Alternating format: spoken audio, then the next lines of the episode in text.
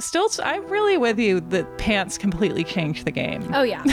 I wouldn't care at all if I saw just like naked legs on stilts. I wouldn't care. I'd just be like, wow, great job. That looks kind of hard. Um, Hello, dear listeners, and happy Halloween. The episode we have for you today is a lot of fun. One of our most favorite eternal ghouls in the history of time and space is joining me today, Sarah Marshall from You're Wrong About. We wanted to figure out a theme for you that reflected the joy of the season, so we decided that we would share some of our less serious fears with you, our dearest fears, if you will. On both our shows, we spend a lot of time talking about some of the sillier things that have panicked moral guardians and the American population throughout history. So we thought it only fair to break down some of the sillier things that freak us out.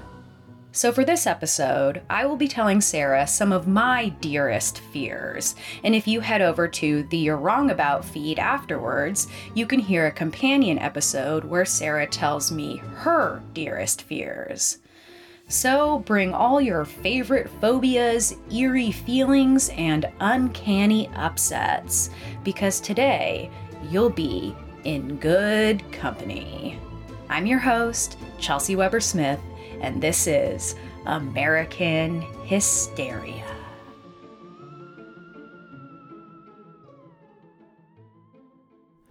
Welcome to the American Wrong About Hysteria Halloween Realistic Fears Spooktacular. Hello, Chelsey. Hello, Sarah. What a beautiful mashup, a mashup for the ages. I'm happy with it. Welcome to the Dunder Mifflin Race for the Cure Against Rabies 5K Fun Run Pro Am. Yeah. but better.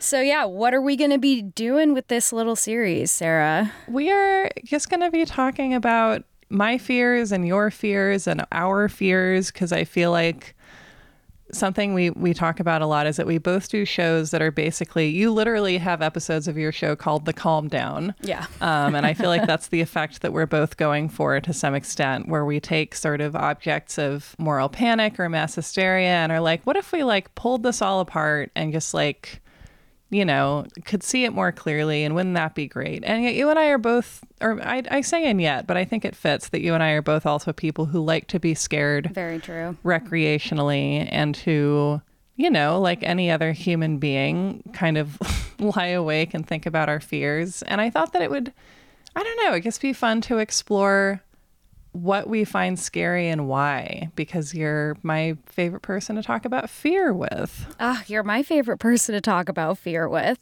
and I think and and maybe you have a different idea, but I think we're going to keep these fears on a little bit of like a lighter level, but that doesn't mean we're not going to get into some more existential fears as well because, you know, yeah. it's a broad spectrum when we're talking about fear here. So I've got right. some like fun fears to share with you, but I think that they'll like probably give way to some some larger fears that we probably share together. I love that. Yeah, and that I, that was what I wanted to do too. And it's it's hard to not let the more serious stuff creep in from some angles, but like many other people, I'm always excited to find another big list someone has compiled of creepy Wikipedia articles and there's something to me flavor wise about things that are scary in ways that you can't quite explain, right? If you yeah. if the article is like abduction of this person, you're like, well, it's very clear why why I and so many other people find that scary. But the things that sort of get under your skin or where there isn't quite a nameable threat are really interesting. Yeah, I think we're kind of talking about the subconscious here mm. a little mm. bit more than what feels very clear to be afraid of, like your example, or like, oh my God, a man's chasing me in the night, mm-hmm. versus why did I look at that thing and have this like overwhelming, creeped out, eerie feeling but I don't understand at all why. So I think that that's what I'm yeah. most interested in. That reminds me that there was a great, I think this is one of those like famous Tumblr posts or something where somebody was like, Is there anything scarier than someone jogging by and like smiling at you, like jogging by with a big smile on their face? And someone was like, Yes, someone walking by slowly with a big smile on their face looking at you. Oh, absolutely. And then it escalated to like someone walking by with their knees going the wrong way and spiders coming out of their eyeballs smiling. But to me, it's really, it's the someone, like if someone walked past my house looking at me and smiling the whole time, I would move. and, you know, I think, I mean, not to get right into it here, but I mean, that feels to me like an example kind of of the uncanny a little bit. Mm. Even if that is human, it's sort of an inhuman way of acting that could make us feel creeped out a little bit. Like the worst thing ever is when someone is being menacing toward you with a smile on their face because you can tell that there's like yeah. not a lot of empathy behind those eyes and that's uh doesn't bode well for you. Yeah. I want you to explain the uncanny, but first I want to describe something which I feel like fits in some kind of a way into it, which is something my mom taught me when I was a kid and that she had done when she was a kid, which is that you take like a hand mirror and you put it under your chin and then you walk around inside your house and you pretend you're walking around on the ceiling. Whoa. And I loved that.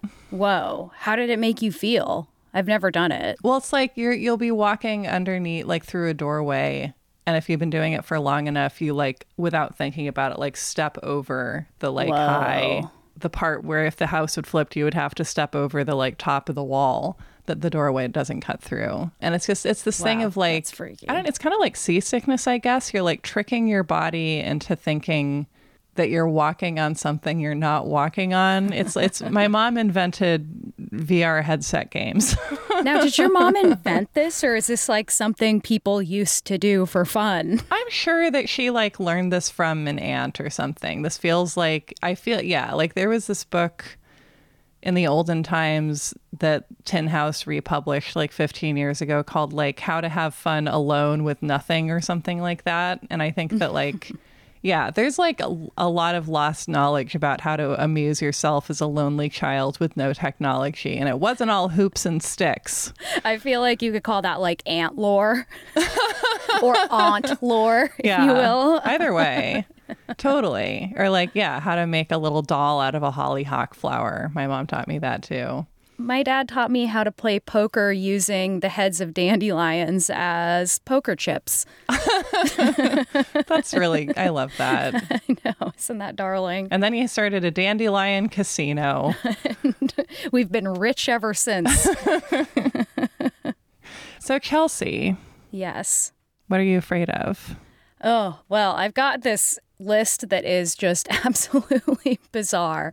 Um, but I think the first thing I'll tell you about is the video that I saw on I think it was the show called Scariest Places on Earth oh that God, came out yeah. in the year 2000. This was like such a late 90s, like the Discovery and Travel Channel, where like they were transforming into something else, but they weren't all the way there yet. So you would have like beautiful castles in France for an hour, and then it was the scariest places on Earth. yeah. And it was like a largely paranormal type of show, I think. And I don't have that like like initial memory of watching it on TV, but I definitely remember finding it on the internet. Mm-hmm. Um, and it feels like it was pre YouTube, but again, I, I don't really remember what those days were like. Yeah. But um, the video was it unfolded thusly. And Sarah, you already watched it with me, and we've already kind of been through this. But what happens on the video is you see the first person like videography of a man with like a mini DV, mm-hmm. really basic handy cam. And, you know, it's got very Blair Witch found footage vibes. And you never see the man with the camera, but you see him walking through the Paris catacombs. And he's totally alone and he's, you know, kind of stopping and picking up different bone fragments. At one point, he like picks up a broken skull, and it's all very authentic. Like you can mm. tell this man is definitely in the catacombs underground, like deep in there, far beyond where you can go as a tourist. And I haven't been there, but the catacombs are like, how would you describe them? I mean, I haven't been there either, which I like is this gaping hole inside of me. but um basically they are a series of very, very, very extensive tunnels. I've read 200 to 400 miles of tunnels mm. on several different levels that were made in Paris during the 1700s, I believe. And they took all of the bodies out of the graveyards, all of the bones, I should say, out of the graveyards because they thought that the dead were causing all of these uh, medical issues issues with people. Hmm. So they were afraid of that. So they like took all of the bones, millions of people's bones. And here's where it like gets so confusing to me. I'm like, how did they dig all these tunnels? like, right. it's like, how the fuck did they do it? And I know there are answers, and I know there are people out there that are like, do your research, but I didn't. And so this is a great example of like what happens in mysteries and conspiracy theories is that people are like, like there's actually a line in Peep Show that encapsulates this perfectly where Mark is dating a very bossy lady and it turns out she's into crystal skulls, oh, like yeah. sacred ancient crystal skulls and she's like could you make this? And he's like, no. And she's like, could anyone? And he's like, yes. oh, yeah, that's how this feels. So he's down there, right? He's got his handy cam. He's exploring bones. And he is definitely at the part, like, there are the parts of the catacombs where like all of the really amazing sculptures, I guess you would call them, hmm. are that people over the years made out of these bones, which is just like, I mean, the catacombs is a, it's a whole other thing, a wild thing that I don't understand at all, which probably makes everything a lot scarier. I hope people aren't taking selfies down there. I hope like a medieval, you know, person didn't end up in the background of like somebody's selfies. I mean, people are definitely taking selfies down there. I don't I don't think look you guys, do what you want, but like I don't know. It seems weird. I mean, do it at your own risk, I guess. Yeah. So, I probably wouldn't do it. I think I'm with you. Um you, you gotta I mean you just like I I'm not terribly superstitious, I don't think, but like if you're in the presence of millions of human bones. Like you just like like get a good look and say a little prayer. yeah, seriously. like they're not going to hurt you, but they are human. You know, I don't know. This is the whole. Maybe we're going to talk about this the whole time, but like.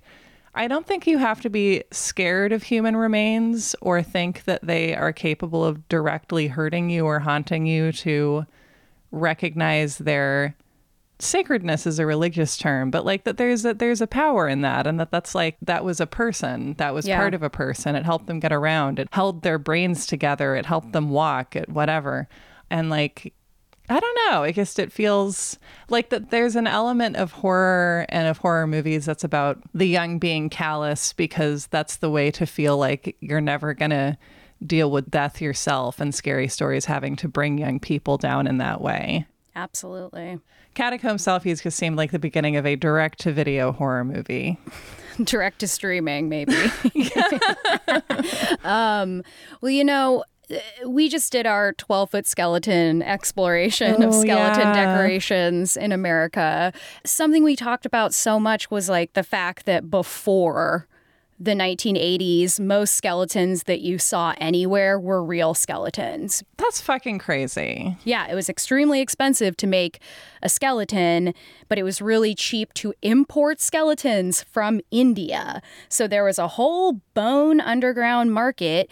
And so your high school skeletons, your biology skeletons, your movie skeletons, your Pirates of the Caribbean skeletons. Like, oh my God, the movie skeletons. Yeah, not all of them because movies had a large budget. So a lot right. of times they didn't have to do it. But like Poltergeist, that is a pool of real human skeletons. Yeah. Texas Chainsaw Massacre, too, because they had like sexual. I remember, and I didn't know this was why, but in that when they talk about making that movie, they're like, well, we found out it was a lot cheaper to import a human skeleton from India Yeah. than to get a fake one. And I was like, what?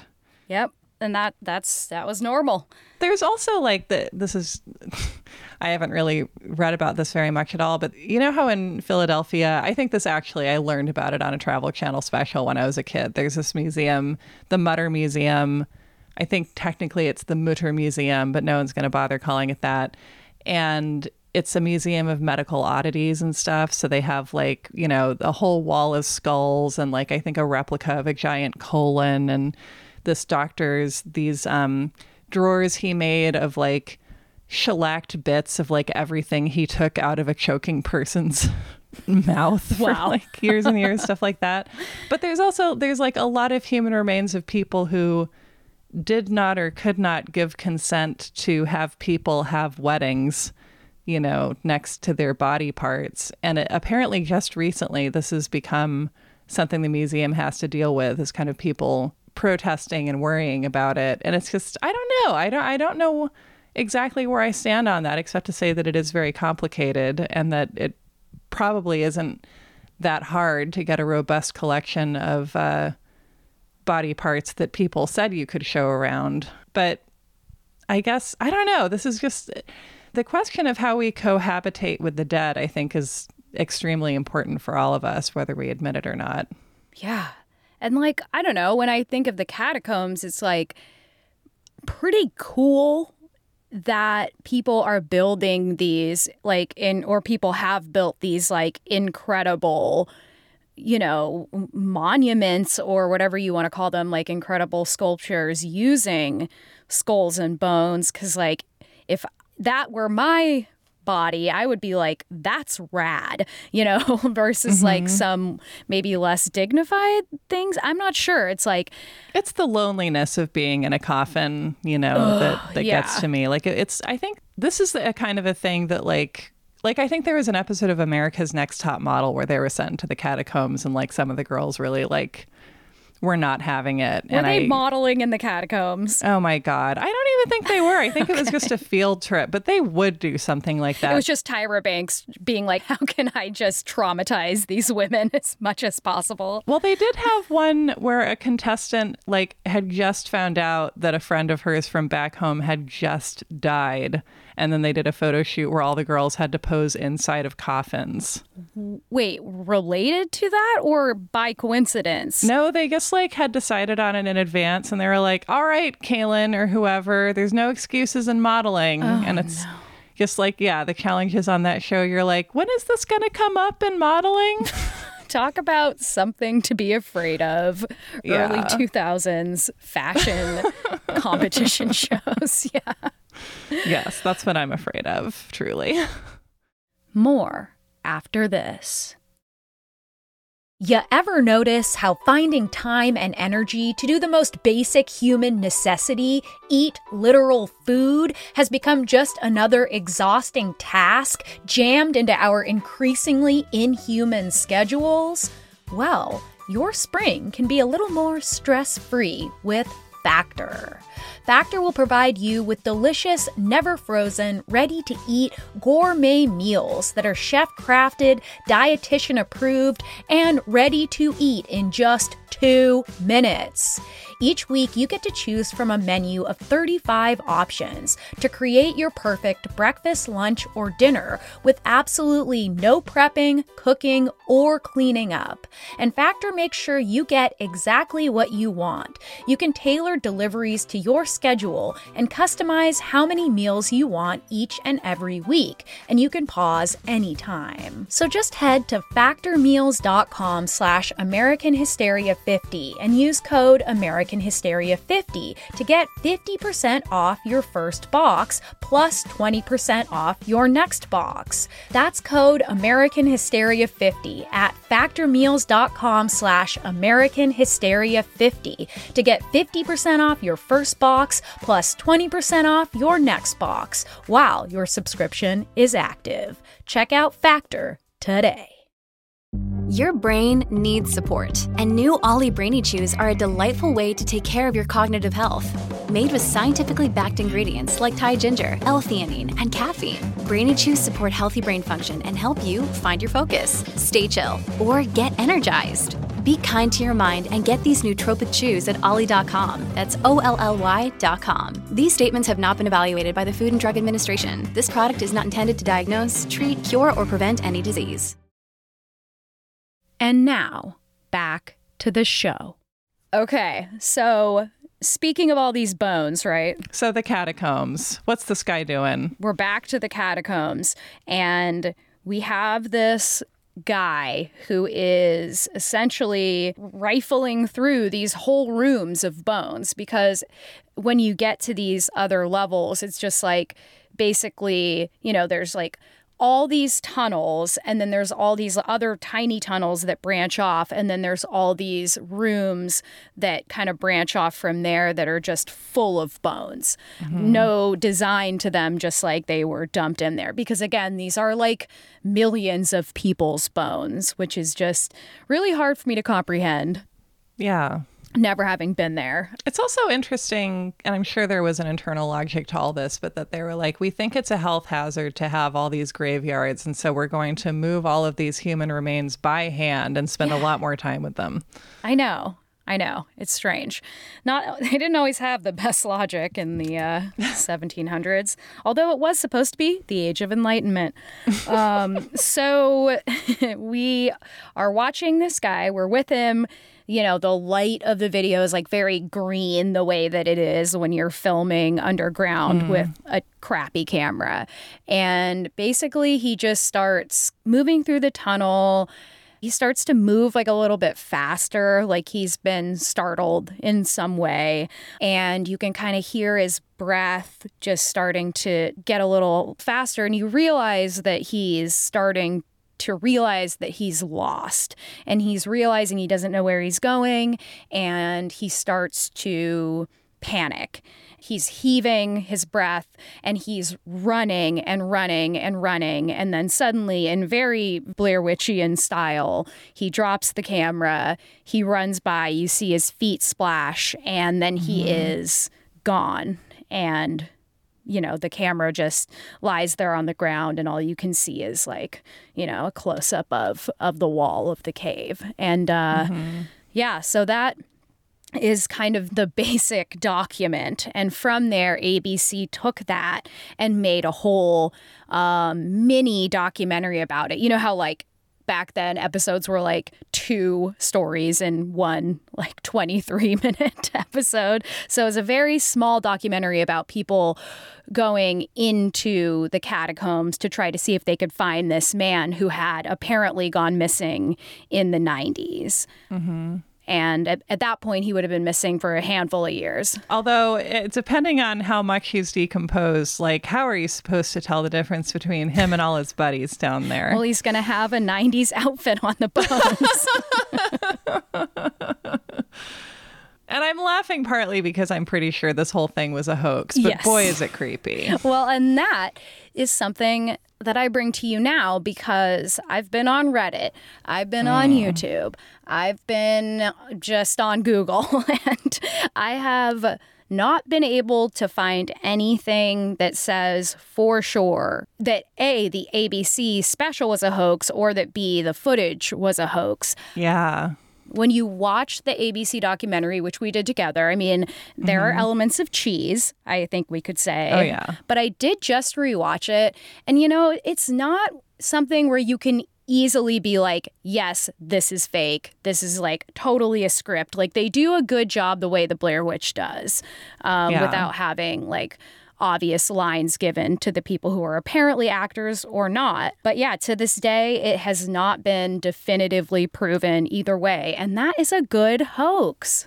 Yes. And, and it's good TV. Yeah, it's good TV.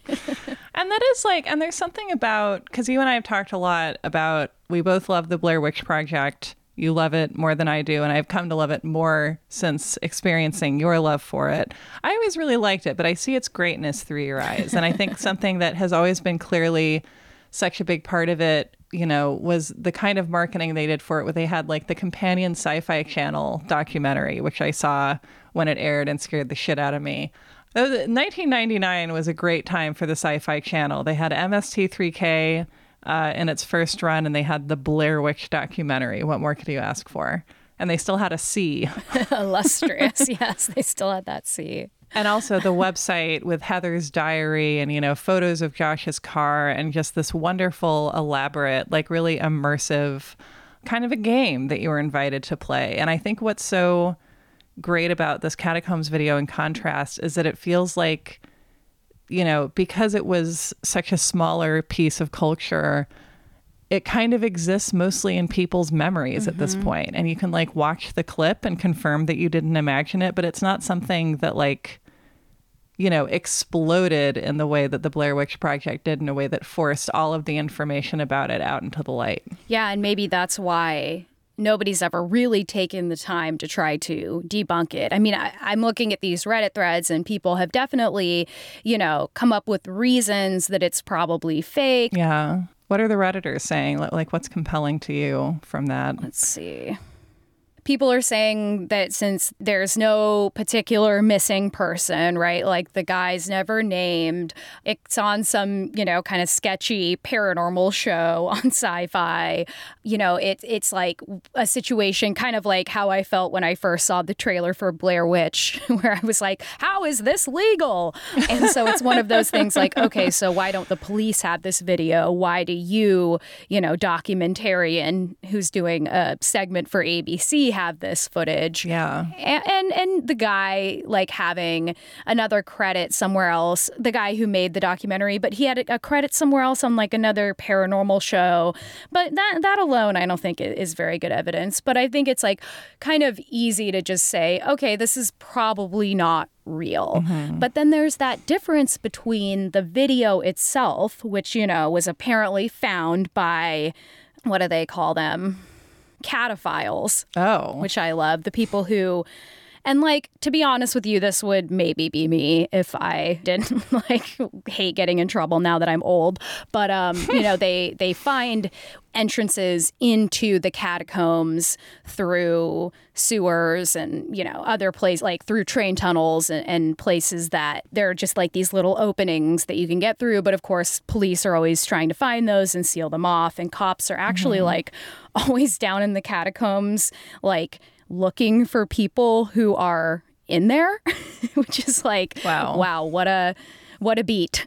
right? I know. Yeah. I wonder, I feel like that would just it would be a lot of drunken disorderly stuff probably really. It is and and like a lot of them do go down and like throw parties and of course there's story after story of of the satanic cults that are down there the black masses that are being held. Apparently there are like ah, nazi yes. gatherings down there. You know any any sensational group of people are gathering in the catacombs. So you know these these like cataphiles are saying by and large that although there are so many miles of these tunnels, it's actually really, really hard to get lost to the point where you wouldn't eventually find your way to some area that you could get out of or place that you could call for help. And mm-hmm. even if you were to the point where you could not get out, there would be, you know, explorers down there, there would be cops down there, and eventually someone would find you. Like, there aren't actually a lot of instances, or really any, that aren't also flagged as potential urban legends of people getting lost and dying in the catacombs. Yeah. So it's it's unlikely based on there being kind of no other examples of this that that video I mean the video could be real, but the thing is is we don't know that the man didn't get out. We just know that he dropped his camera. Right. He just lost his camera. Yeah, so we don't really know what happened after that. Right. After you showed me this video, I was reading people's theories on Reddit about it, and something somebody said that really like calmed me down about it, made it less scary was like if he's running away from something and he's being pursued, like why is he not turning around mm. to try and see what's pursuing him? And then why is he then ditching his only source of light potentially? Yeah.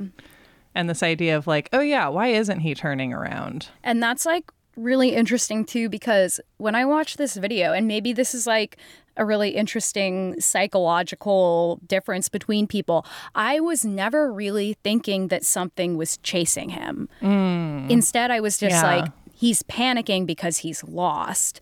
Right. And like, of course, so many people are like, what's chasing him? What's chasing him? And maybe I just didn't have that in my head because, you know, he never turns around. So it doesn't give you the sense that there's someone behind it. But of course, he starts running, right? So it's obvious that he could be being chased. And I mean, then you have to wonder who's down in the catacombs. Yeah. Which is scary. Like, who the fuck is down in the catacombs? That is a very scary thing if you're by yourself with your camera just like looking through the bones and you're like yeah. who is down here you hear a noise you don't hear anyone chasing him you don't hear like a second set of footsteps or anything like that you just like hear his breathing which is really scary and i think the panic is what really scares me the panic of like realizing yeah. how fucked you are in a situation like that yes that is that just gave me chills a little bit because it is like the thing that I fixate on in scary stories is like, because I think in fiction, and I think this connects to our belief in deities, like we have this idea of like, well, if you're resourceful, then like things will turn out well for you because that's more fair. You yeah. know, if you're kind of smart and make the most of things, then like you will triumph. And really, how like I, yeah, what really freaks me out maybe the most are stories of people who like at some point knew that they were completely screwed and that they could do absolutely nothing about it but wait. And maybe that's why like both you and I are kind of obsessed with stories like the Donner Party. Yeah. Or the flight that crashed in the Andes or any of these stories where there's like there are things that they can do but there's also this need to keep at bay the fact that there is hardly a chance that they're going to survive whatever's happening. And not only not survive but like when you're in the catacombs it's not that you're just going to die. You're going to like wander around in a state of madness with no yeah. food or water surrounded by bones. It's not like you're you know it's it's different than being just afraid of dying. It's it's everything that comes before that. And i think that's also why i'm so obsessed with the donner party because it was like it wasn't about dying. It was about how do you get through everything up to that point yeah. Right. It's like, yeah, you're going to die probably almost for sure, but there's a lot of hard work to do before you are yeah. allowed to do that. Yeah. yeah. And I mean, I don't know. I one of my most favorite places in the world that I promise to take you one day, Sarah, is um, the old army bunkers at Fort Worden in Washington mm. State, Port Townsend. Mm-hmm. And that is a series of tunnels that's obviously very different than the catacombs. But I think what I found in common there is like when my dad would tell me these stories when I was growing up because he had to work like cutting trails at this spot mm. uh, when he was a teenager. And basically, Fort Worden is this large man made hill. And inside the hill are a series of tunnels. And they use those tunnels, you know, to protect the coastline uh, during mm. World War One and World War Two. Okay, so like they built these, mm-hmm. they didn't mm-hmm. have to use them, but there are lots of them built in Washington State around the islands and and on the coast. So this particular one my dad told me that the parts that you could get into as a tourist were already like very cool by the way. They were like covered in freaky mm-hmm. graffiti back then. They're like more clean now but they were covered in graffiti and they were actual tunnels and they were pitch black and there were all these rooms full of old weird electronic equipment and, and it was it was very very cool. But he told me that beyond just those rooms and those tunnels, there was a whole series of other tunnels that were hmm. locked that you couldn't get into, and that he had been inside of them. And he actually called it the catacomb. And so, a large part of my growing up and going here was how do we get inside that part? And it would be like we'd always look for these little inlets and it would be like it'd be like, "Oh shoot, there's like a window like a cement cutout window. I'm gonna like, hey Chelsey, I'm gonna hoist you up and you're gonna crawl through and you're gonna like go on the other side and and see what's there and see if there's a way to get in. And we were like, you know, I mean, I banked on this forever. I was always like, we're gonna get in there, like we're gonna figure it out, mm-hmm. we're gonna find that passage and get in there. And then it was always like, okay, once we do that, you know, I was like, okay, we'll bring a piece of chalk and we'll draw the chalk along the wall so we know which way we went. Or okay, we'll get really a giant smart. fucking ball of yarn and tie, you know. So it's like, Mm-hmm. I think that that might be why I I was so taken by this video because like the video scares me, but the video is also like you. I want I love it and I I want more of it. Yeah. Like imagine if you just found like a door and you just went into it and you saw what was going on. Like that's kind of most kids' stories in a way. It's some kind of a door. Yeah, and that's what I mean. That's what we want. I was there once, and this was so strange. I saw one of the metal. Like there were these huge metal doors, right, and they're locked, and they have like the very medieval sliding lock. Like the big piece of metal that slides into the the two slots on the other side of the door, and you couldn't get in, and and there was a hole where like the the knob would have once been and from tied from the inside and draped down through the hole was like a baby's onesie. Oh my god. like it couldn't really have been tied from the you know it was like tied from inside and then pulled through the hole. Never forgot that. Yeah. probably it's nothing but uh, But you know, who knows?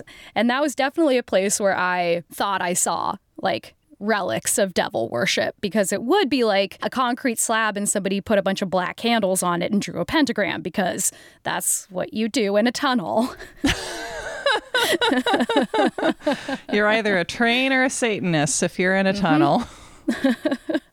but yeah i don't know i just uh i love i love a tunnel i love being in a tunnel I like a tunnel too. So I guess what I fear is also what I love.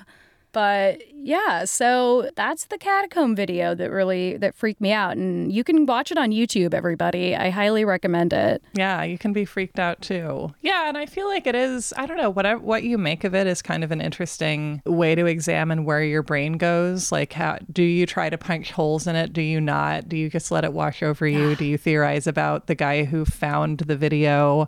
Do you theorize about the people at the travel channel? Like where you go when you try and make sense of something also I think is I don't know, it's just all it's interesting to be scared.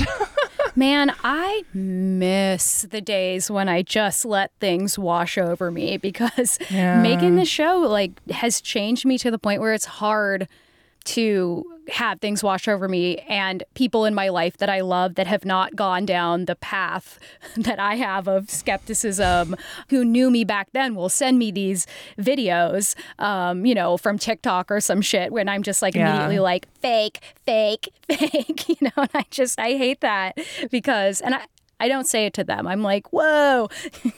But, Yeah. You know, because I'm not here to like ruin everything that people love. But, you know, I, I miss the days where it was easy to believe because I didn't have this total frame of reference of like understanding how to interact with things critically. Mm-hmm. And I miss it. I miss, I really miss Yeah. that magic. And we've talked about this, like, I feel like on other episodes too, of just like, it's hard to not have that sense of magic and wonder and have, you know, this, this kind of critical lens that falls immediately upon kind of Yeah. interacting with something that seems like it could be too good or too wild or whatever to be true. Yeah, and it well, and it feels like everything changes when you realize that there's like a direct connection between uh, being uncritical about UFO theories and like the erosion of human rights in this Yeah, country. yeah. There. Which I did not see coming. No, I mean, no. And I was it, went- in the year 2000 when we were watching like t- 10 craziest UFOs caught on tape on Fox. The world's most haunted hotels. Yeah. Just uh, we couldn't have known how the paranormal would become so entwined with uh, far right conspiracy theories. Yeah. And I, I don't even know how I can articulate, you know, the UFO connection, except that it's like the lone gunman of the 90s became the like QAnon message board people of the nows in Yeah. many cases. Oh, yeah. Yeah. QAnon just ruined the party for everyone forever, Yeah. I gotta say. Yeah. It's like you show up to a, a pretty good party. There are some oddballs, but it's under control. And then you like start blasting John Philip Sousa music or something because the. I don't know. And then, not that this is new, right? Because we've always had really dangerous conspiracy theories. Anti Semitism has always trafficked in conspiracy theories. Um, we've always, or we haven't always, but we've had like theories about the Illuminati and the lizard people for at least since the 90s. But I don't know. I guess the ability to like scare yourself without making it a national issue, I think, is really important. It's really healthy. Yeah. right. Yeah. And just, I don't know. When I think about, you know, we're not talking about my fears in this episode per se, but like something that comes to mind for like something I find really scary is there's this like old unsolved mysteries episode where this couple was just like harassed for years by somebody and they could never figure out who it was. And it became, Whoa. I think, violent. Like, I think it did actually make culminate in murder. But like this, like years long campaign of harassment against this couple, who it's hard to imagine what they had done to anybody, and this idea of like, oh yeah, like you could become a fixation for a random person. Like that's actually one of the scariest things I can think of. Is like somebody, for some reason known only to them, could just decide like that they need to, you know, stalk or harass you, or, you know, you just will become a main character to them in a way that you has nothing to do with you. That's very scary. It's it's like almost hard to get close to people sometimes in this world, isn't it? Because it's like I don't know. It's like the scariest thing ever. Is that is exactly what you're talking about? Right. Yeah. And really, and, you know, you know, it's pretty scary, both intimacy and the possible scary things that happen to you while you're trying to find it. And if you don't find it, also scary. Right. It's, it's, It's all scary. we're all very brave. Yeah. I mean, I, you know, I feel like I would like to be in a relationship, but I also feel like I've got my life really nicely arranged. And my association with relationships is basically someone's going to come in and throw all my stuff on the floor. And I like it in the shelves. It's true.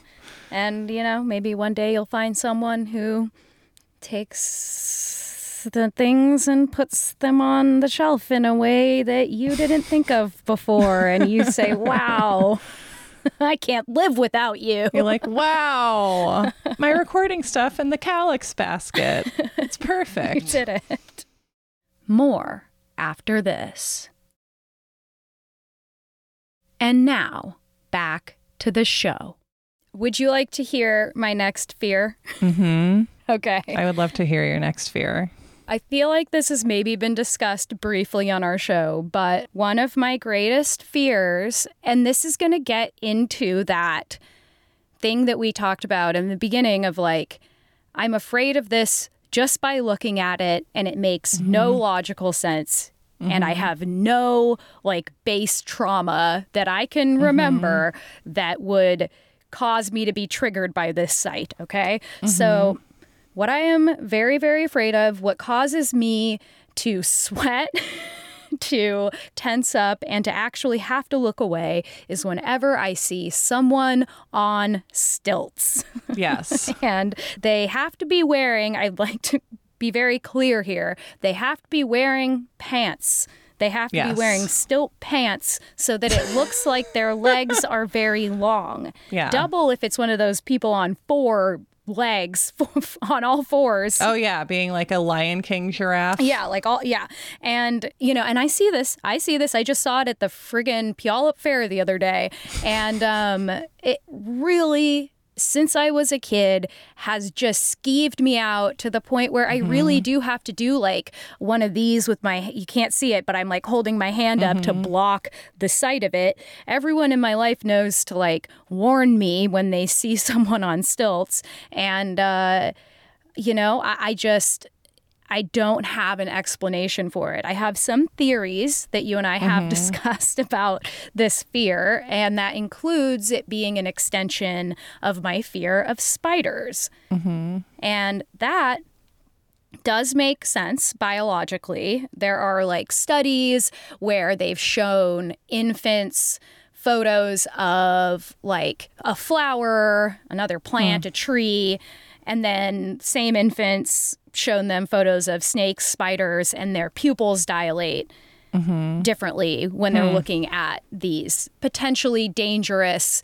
types of insects and, you know, crawly things that Yeah. historically, you know, over our evolution over millions of years would have been things that we would want to develop a repulsion Yeah. toward, right? Are you scared of spiders though?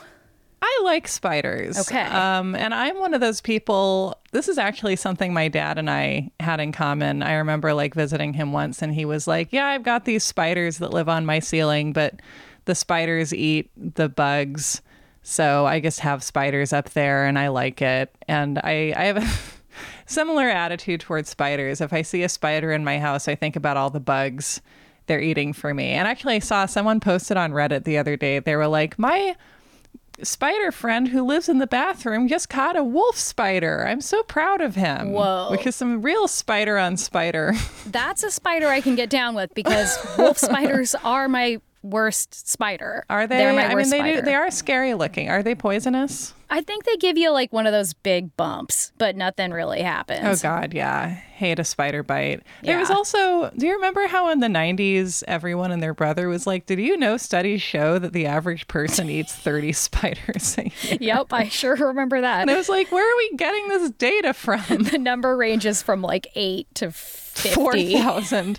Yeah, and I think Dave Barry had a column. Really dating myself here. There was a very funny Dave Barry column that was like, "This is probably because Martha Stewart eats like fifty thousand spiders a year and throws off the average for everybody else." I feel like I remember that. But yeah, I feel I feel okay about spiders, and I wonder about. This is such an interesting topic too, because I think like different people have different innate fears, and then how much of it is like, do you learn by observing adults and stuff? Because like I, my fixation as a kid was that something was going to grab my feet, and if I mm. was like walking down a hallway, and I started thinking about like what if something was behind me? Like i remember being like seven and noticing getting this what i described as like an itchy feeling on the back of your feet the feeling of like i just imagined something and it might be behind me Oh. Psychosomatic. Yeah. yeah but but with the spider thing i mean i think that makes sense for the stilt people and then i would also ask how do you feel about daddy long legs like is that a super scary spider for you It's not. I Hmm. could pick up a daddy long leg. oh wow because i feel like those are the stiltiest spider You, I know, and that is something I've thought about. And you know, spiders and snakes, to use the other example, I've also read this. You know, all this is kind of like theory, so I don't really know, but that you know, you would expect like, well, we should all be scared of spiders if it's an mm-hmm. innate thing, right? But there have been like other studies, I believe, that have showed like if you have positive early experiences, then it's kind of like that gene doesn't like click hmm. on or whatever. I'm, I'm no biologist. Yeah, and I think I was given spiders to play with as a child, probably. Yeah, and like I fucking my my mother was so scared of spiders that she couldn't like be in a room with the spider. And so I'm like seeing my mom as a kid, seeing my mom freak out at the sight of a spider. So of course I'm internalizing like mother is afraid. And you know, so it's, I think that that obviously didn't help. The cycle of trauma began with my granny who is not scared of spiders, picking up spiders and pretending to throw them at my mom. Oh no. We're a Yeah. prank family. Yeah. Um, so yeah, there's just a lot of like unresolved family spider trauma Right. that. But uh, you know, and this stilt thing though, Yeah. right? We're we're on that. So it's like the other thing that I'm very unnerved by is a giraffe. Scared of giraffes. Yeah, Don't like seeing a giraffe very much. Just look up a picture of a giraffe. And is it like, is it the legs or is it the whole package? Look, Sarah, at a giraffe running more Okay. specifically, because it has a spider like cadence to its run. Okay, I've got a video here. Yeah, You can see it. there is something really different. There's something. I don't know. It's uh, it's something about the legs don't really they seem to be operating this is actually something Chandler said about Michael Flatley Lord of the Dance. The legs are moving about as if independent from the body. exactly. exactly. God, remember Lord of the Dance? You don't see ads for that anymore. No, you sure don't. Remember puppetry of the penis? You don't see that anymore. I do. God. don't know why those are in the same category. This weekend at the Keller Auditorium, Michael Flatley, Lord of the Dance. Um, yeah, so I don't know. That is like my only my only other idea and this comes directly from my mom of why I could be afraid of stilts is that she had knee surgery when I was really little and she came in on crutches and the hmm. crutches were very upsetting to me apparently. I have no memory of this, but hmm. she said that I was very upset by these crutches and by the fact that like she might not be okay but also by the hmm. crutches i believe specifically so maybe that was the uh the starting point maybe it's just all mixed together but yeah i cannot i find that experience i guess I guess you would call it a phobia, but I don't want to be like dramatic because it doesn't really interfere with my life. It maybe interferes with like five minutes of my time at the fair. But other than that, it's like not a huge deal. But you know, it is weird that I would have all these physical, like actual physical symptoms from just seeing something and I have really truly no idea. You know, and I don't think I have any like forgotten stilt trauma, but who knows? I don't know. It was the 90s. Wow, you can hire a stilt walking grandpa entertainer for events. And I guess my question is which events would you need that for? what does he look like? Uh I'm, I'm just going to send you this listing. Okay. he looks like a grandpa, I guess. He's got like a golf cap and plaid pants, and he's got a really tall walker. Oh, that's fun. Find a stilt walker near me. Wow. This is YTE events and balloon decor. I think they're spreading themselves a little thin.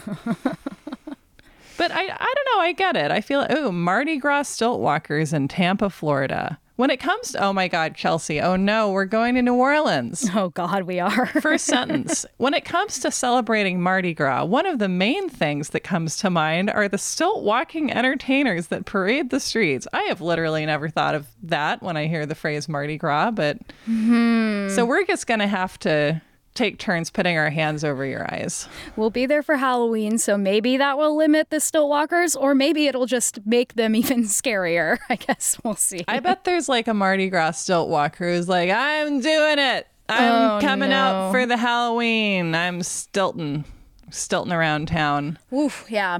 Yeah, I, I did see a couple years ago at my local haunted house, there was a like killer clown on stilts, which Oh God. You know, and I like I was okay. I like I felt more okay with that and I'm not really sure why, but I think it was like made ridiculous by its like like I feel like if it would have been a more matter of fact clown, I would have found it scarier than such a like Right, hot topic self-aware clown. Yeah. I mean, I guess all I can say is that I really get your fear of the stilt people, you know, and because I think there, I think a lot of what we do as people that gives us comfort is just kind of pattern recognition. And and also, did you know? I'm sure you've read this that like coulrophobia, the word for the fear of clowns, mm-hmm. actually means fear of people on stilts. I know. so what's I- that I about? know. I don't know. I don't know. but yeah, it feels like unfair because I'm like, well, now it makes it really hard for me to search for my like extremely specific Yeah, circus related fear. because everyone's like, can't sleep, clowns will eat me, and it's like, all right, 2003. yeah, we get it.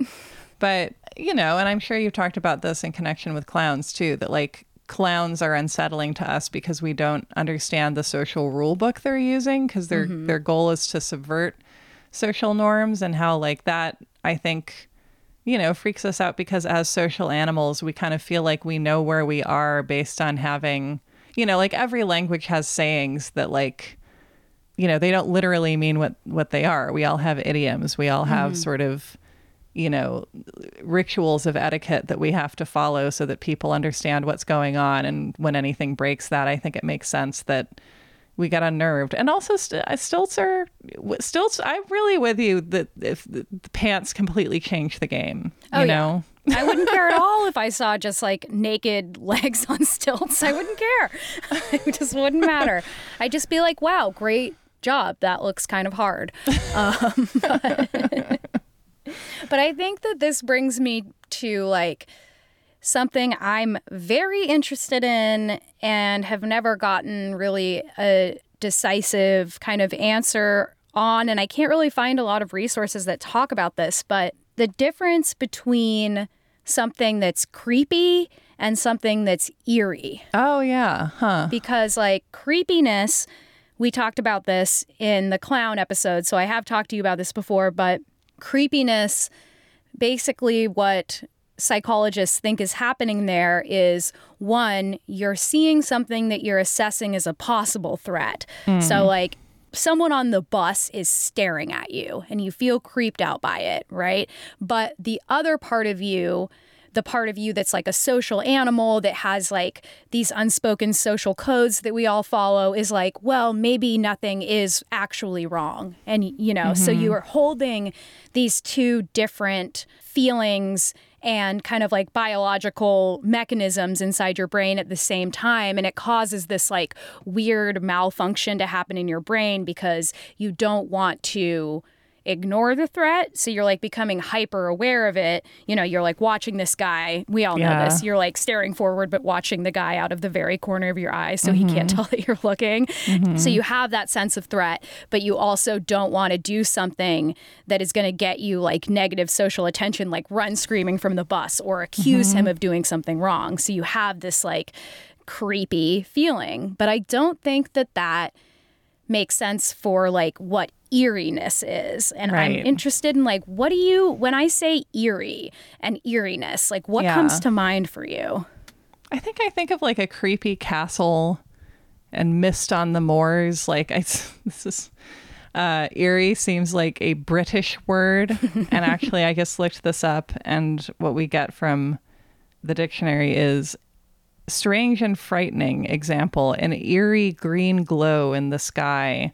Origin: Middle English, originally Northern English and Scots, in the sense fearful, probably from Old English "irg," cowardly, of Germanic origin, related to German "arg," which I did not see coming. No, I didn't see that coming at all. But the idea of just like it, it makes you. I don't. I don't know if this is correct, but that feels more like it puts cowardice in your heart, basically. Like it puts you in a frame to mm. just like. Maybe eerie by that definition is like there isn't a definite threat, but you just kind of decide to treat it as such. Yeah.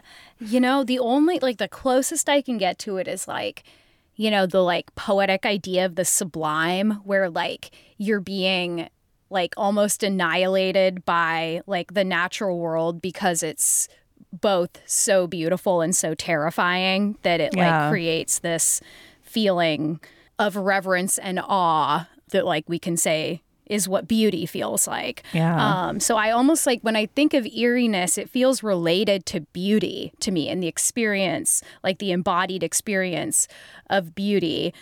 And like that's as far as I can really get is it almost feels like beauty but like twist it and make it unnerving somehow. yeah. Yeah, I don't know.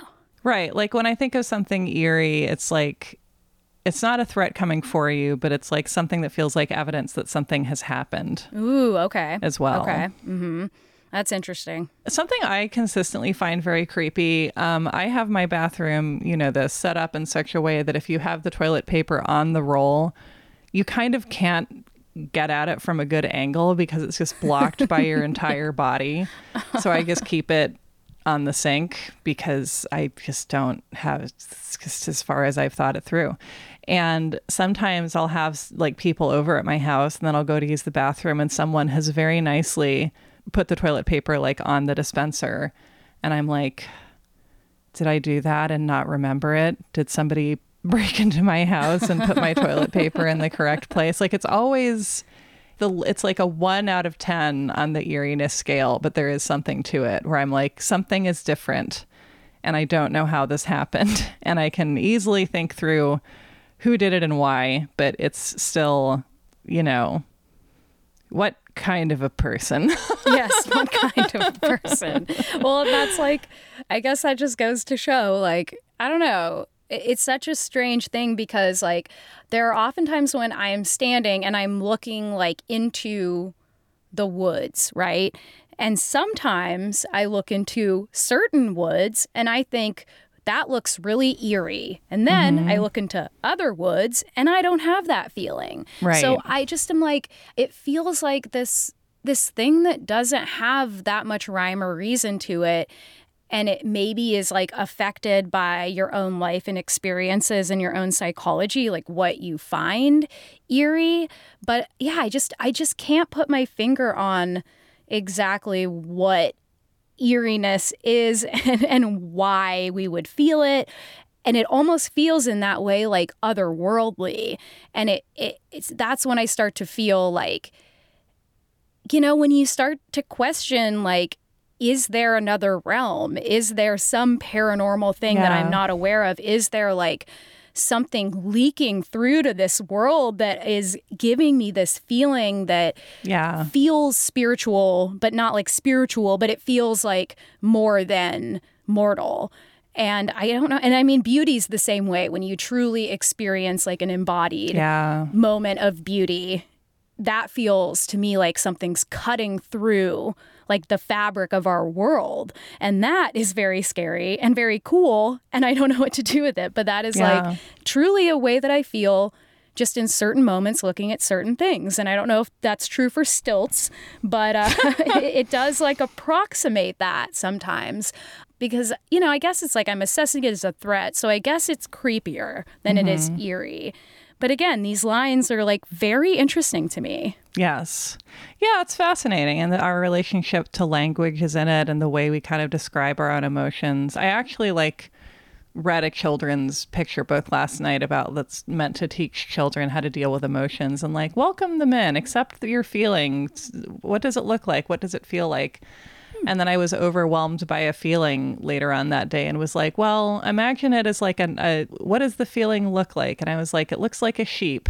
Just got to hold this sheep Aww. for a minute. Yeah. it was very helpful. But, but yeah, I feel like there's something when you talk about the creepy forest, I have a link to try and find and send you. The eerie forest. I'm sorry. When you talk about the eerie forest, which is very different, although there it does have a little overlap with the creepy forest. Certainly. That makes me think of I'm going to send you a Wikipedia article. And this actually is about something unambiguously scary. This is about two unsolved murders in England, women named Kate Bushell and Lyn Bryant. But the the pictures that accompany it are what what you're talking about makes me think of because they're at the top of this article is a picture of a country lane. Ooh, yeah. And when you read the description and know what happened there, to me, there's something extremely upsetting about the disconnect between this picture of a country lane.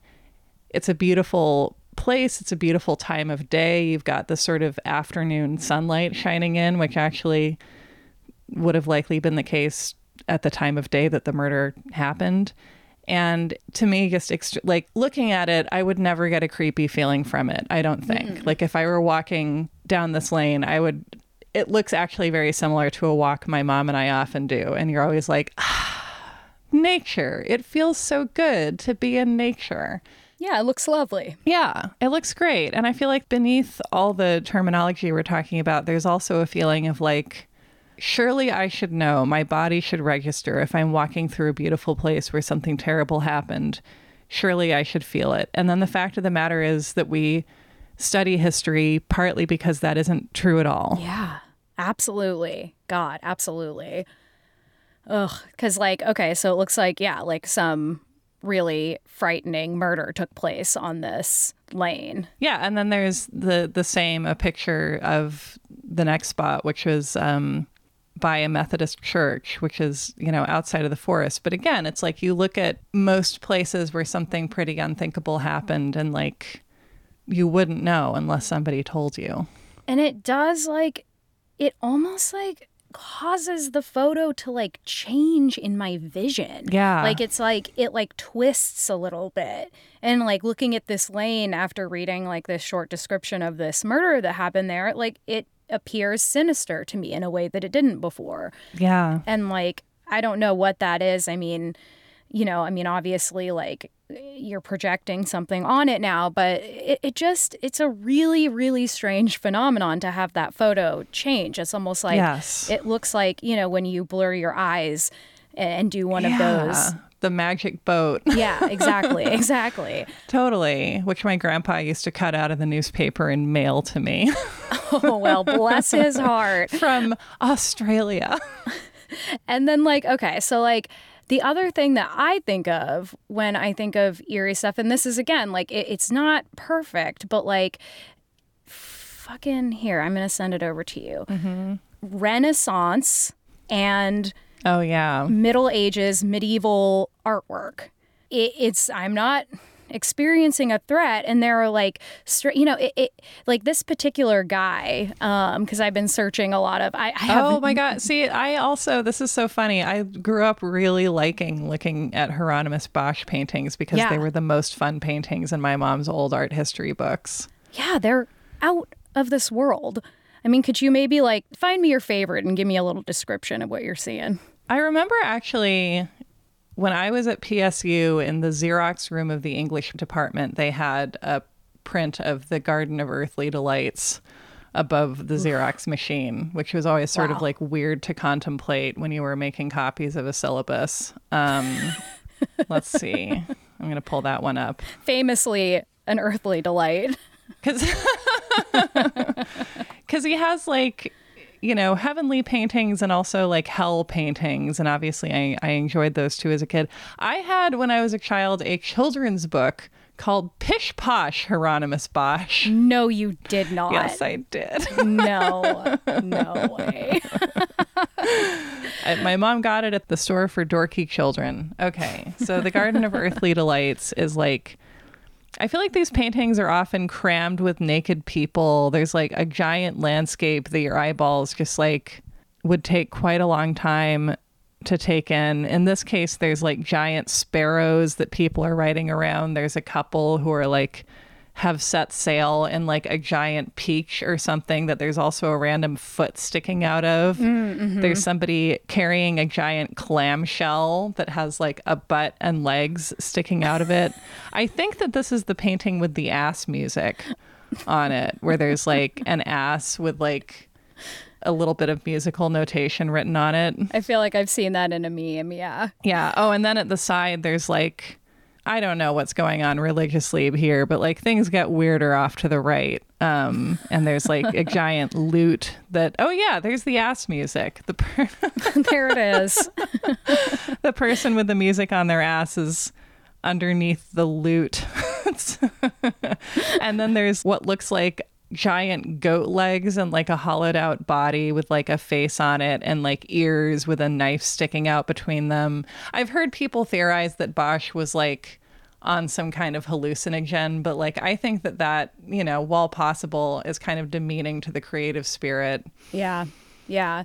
Oh yeah, the Arnolfini wedding, another favorite of my mom's, and which I liked as a kid because it's got that that mirror at the back. Oh, yes. Yeah, tell me about this one. Well, it's just like a fucking eerie, eerie, eerie for me. Like, picture that has a quality that is so frightening to me because.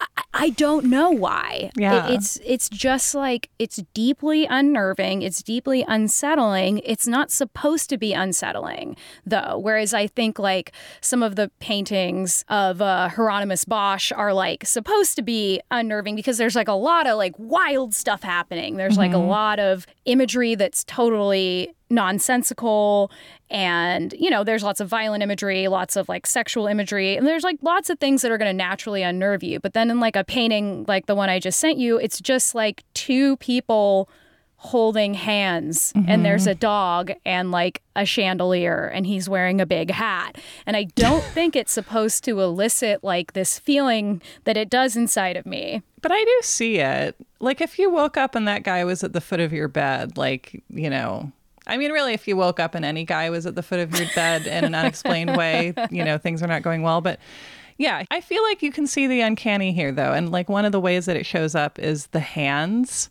The hands are weird. The fingers are really elongated. Um, I think they're who is the spy? Uh, Van Eyck. Yeah. But the hands are like do you think it's that these people are like kind of what you were saying with the uncanny valley? It's like they're so close to looking like people, but there's like an offness to it. Yeah, and that has got to be part of what it is. Is that it has to be the uncanny valley. But even like the quality of the painting. Yeah. I don't know. Again, it's like it's so hard for me to put my finger on, but I mean it's also like you said like with your lane, you know, your forested beautiful lane becoming scarier in context. I guess I'm also like just deeply afraid of medieval era anything because it's like what a scary time. Yeah, medieval into Renaissance. Really anything before 1967 is a creepy time. Yeah, that's true. It's true. I'm going to send you this other painting this made me think of. This is Madonna with the Long Neck Oh no. by Parmigianino. She already sounds scary. Oh yeah. And she's got a long baby. What do you think of that one? Oh, you know, this is so interesting because I was reading about like why babies look so fucked up in like medieval and Renaissance art, and um, it's because basically everyone was painting Jesus as a baby, but the Bible talks about how like when Jesus came out, he came out like as his final form, so people were like What? struggling with like how to make him both a baby and a man, so they had all these Wow. like baby men. So there you go. Do you also see the tiny little guy in the corner? That's my favorite part. Oh my god, I didn't even notice him. What's he doing there? I don't know. That's what I'm saying. It's like it's all very like pre-surrealist art, and you know, and hmm. that very much freaks me out as well. I mean, anything by Salvador Dali is like makes me feel uncomfortable and weird, mm-hmm. and and is not like something I would probably choose to have in my home, especially because he loves putting animals on stilts, doesn't he? God, I never noticed, but uh, yeah, classic that guy. There's this is also like speaking of what we have in our houses, like this is like I I think says so much about how my brain works, but like I like snake plants. I like the aesthetic of them. For mm-hmm. people who don't know, they're like a very easy to take care of, very hardy houseplant. You see them a lot in office lobbies and places that don't get a ton of natural light necessarily, and they're like tall and pointy. They're like pointy at the top. They're not cactuses, but they're like pointier than your average house plant. And I like them. And every so often I'm like, should I get a snake plant? And I'm like, no. And part of it is I'm afraid of falling on it. Oh, And part of it is that I just feel that it attracts the wrong kind of energy to have something spiky in your house. you know, I mean, I don't blame you. And I don't know feng shui and I don't know what corners a spiky plant would like affect negatively. So it's just good to not bring one in, I think, in general. Quit while you're ahead. and also cactuses. Like whenever I see like a really big cactus, I just think of like, what if you fell off the roof trying to put up Christmas lights and got impaled by a cactus? To my knowledge, it has never happened, but that doesn't mean I don't worry about it. only to Homer Simpson. Yeah. So, yeah, I guess uh, this has been really great to talk about fucking eerie shit and spiders on stilts and uh, medieval man babies, Babies. and uh, and uh, catacomb hoaxes. So, thank you so much uh, for letting me tell you my fears, Sarah.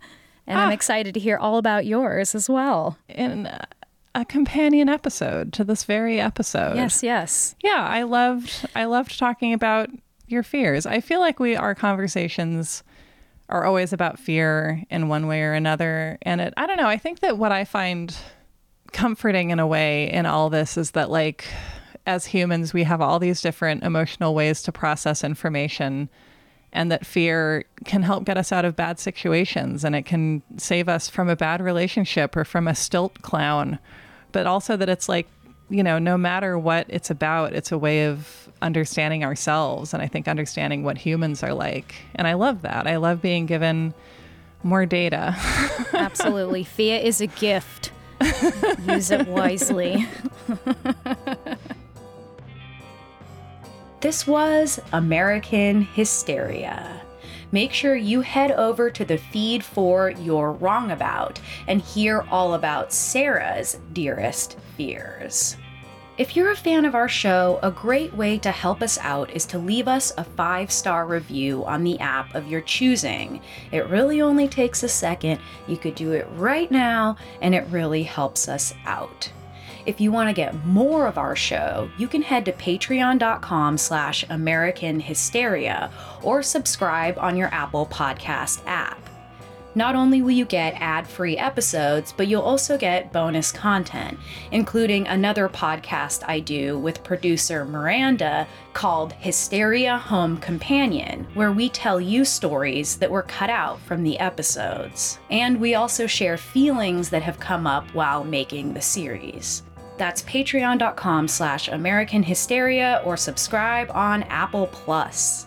We also have a new project going on called the Urban Legends Hotline. And if you go to AmericanHysteria.com, you can leave us a voice message about a teenage tale that you heard growing up. It could be a legend that is local to your town or one you think that we all heard growing up. Just head to AmericanHysteria.com and leave us a message on the Urban Legends hotline. And if your story sparks joy within us, we just might do an entire investigation where you will learn way more than you ever wanted to. And you'll hear your own voice on our show. This episode has sound design by Clear Commo Studios and was produced and edited by Miranda Zickler. And I'm your host, Chelsey Weber Smith. Thanks, as always, for listening, and I hope you have a great Halloween.